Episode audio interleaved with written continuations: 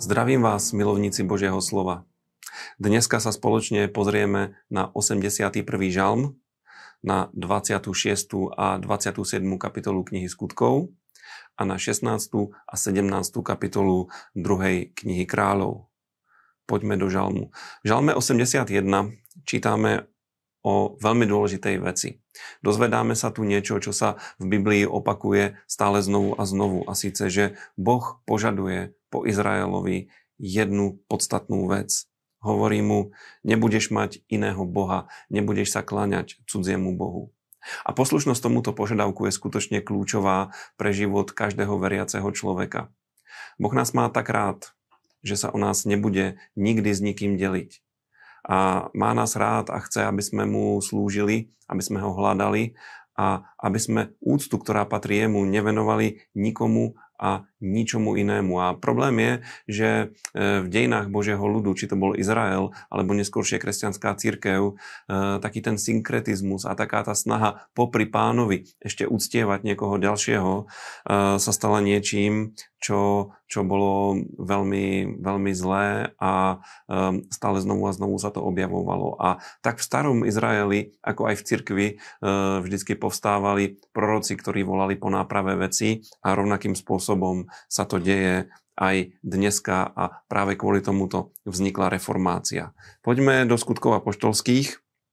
Máme tu 26. 27. kapitolu a je to um, okamih, kedy apoštol Pavol už je v zajatí, už je na tej svojej ceste do Ríma a na tomto mieste sa obhajuje pred kráľom Agripom. Uh, má jednu veľkú úlohu, má obhájiť svoj prípad, lebo Židia na ňo žalujú a obvinujú ho z mnohých vecí.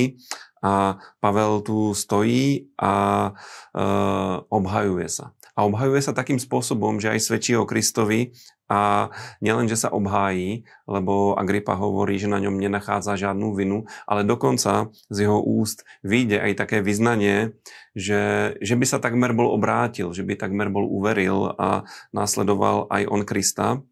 A e, možno by ho aj prepustil, možno by Pavla prepustil Agripa, ale keďže sa Pavol odvolal do Ríma, tak musí neskoršie odcestovať. Tento príbeh je krásnym príkladom toho, že je to Boh, ktorý nám otvára rôzne príležitosti. A, a ako si stále pripomíname, keď sme v jeho vôli, slúžime mu a svedčíme o Kristovi, tak pán e, otvára pre nás srdce, srdcia ľudí a nakláňa ich ku nám. A e, prvá církev bola charakteristická takou zvláštnou vecou. Je napísané, že učeníci mali milosť u všetkého ľudu. A toto sa opakovane znovu a znovu deje, keď slúžime pánovi. Jasné, že sa stretávame s prenasledovaním. Jasné, že môže povstať nejaká opozícia. Ale stále znovu a znovu e, zistujeme, že je veľmi veľa otvorených ľudí, ktorí počúvajú naše slova a čo viac, Boh sa ich skrze naše slova dotýka a mení ich životy. A preto buďme pripravení a keď sme v Božej vôli a priznávame sa ku Kristovi, práve toto sa deje. Ľudia sa obracajú a sú dotýkaní pánom. Uh, druhá kniha kráľov, 16. a 17, 16. a 17. kapitola, uh, nehovorí o veľmi pozitívnych veciach. Uh, ide o prenikanie pohanských vplyvov do Božieho ľudu, do, do Jeruzalema. Najskôr čítame o judskom kráľovi Achazovi, ktorý bol známy tým, že robil zle obetoval kadidlo cudzím božstvám a okrem hospodina uctieval rôznych tých kanánskych bohov. A Dokonca urobil to, že keď si chcel získať e, spojenectvo asýrského kráľa, tak mu poslal dar. A tento dar vzal z tých zlatých predmetov, ktoré boli e, v Božom chráme a poslal to do Asýrie. A neskôršie, keď navštívil Damask, tak sa mu tam veľmi zapáčil jeden oltár, a poslal plány tohto oltára do Jeruzalema a nechal ho postaviť v Jeruzaleme, priamo v Jeruzalemskom chráme.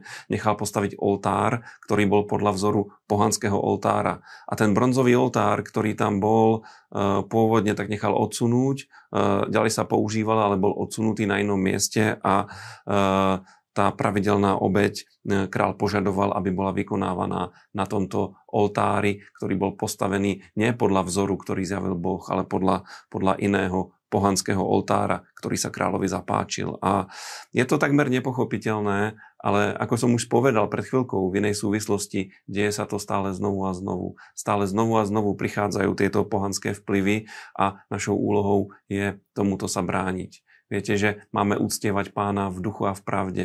Ehm, nemáme k tomu používať žiadne predmety, máme ho duchovne uctievať a, a, a v pravde, naozaj, skutočne a reálne. A v závere e, tohto textu sa dozvedáme o pôvode Samaritánov. Samaritáni, a poznáme ich aj z Evanilí, Židia ich nemali veľmi radi, v podstate boli národom alebo zmesou národov, ktorá vznikla tak, keď Asýrská ríša porazila severoizraelské kráľovstvo a odsťahovali Izraelcov do zajatia do celého sveta, do, celého, do celej asýrskej ríše, tak tam nechali prisťahovať z mesicu národov, ktorá sa tam usadila a neskoršie prijala teda vieru v izraelského boha, začali veriť Tóre, ale zanechali si veľké množstvo pohanských zvykov a preto ich Židia nemali radi. A pán nám ukázal, ale že vie aj takýchto ľudí sa dotknúť a takýchto ľudí zachrániť. A nech je to pre nás povzbudením. Áno, deje sa veľmi veľa zlých vecí, ale pán to vždycky obracia na dobré. Majte požehnaný deň a sledujte Bibliu na každý deň, čítajte, zdieľajte, lajkujte a podporujte nás. Majte sa krásne.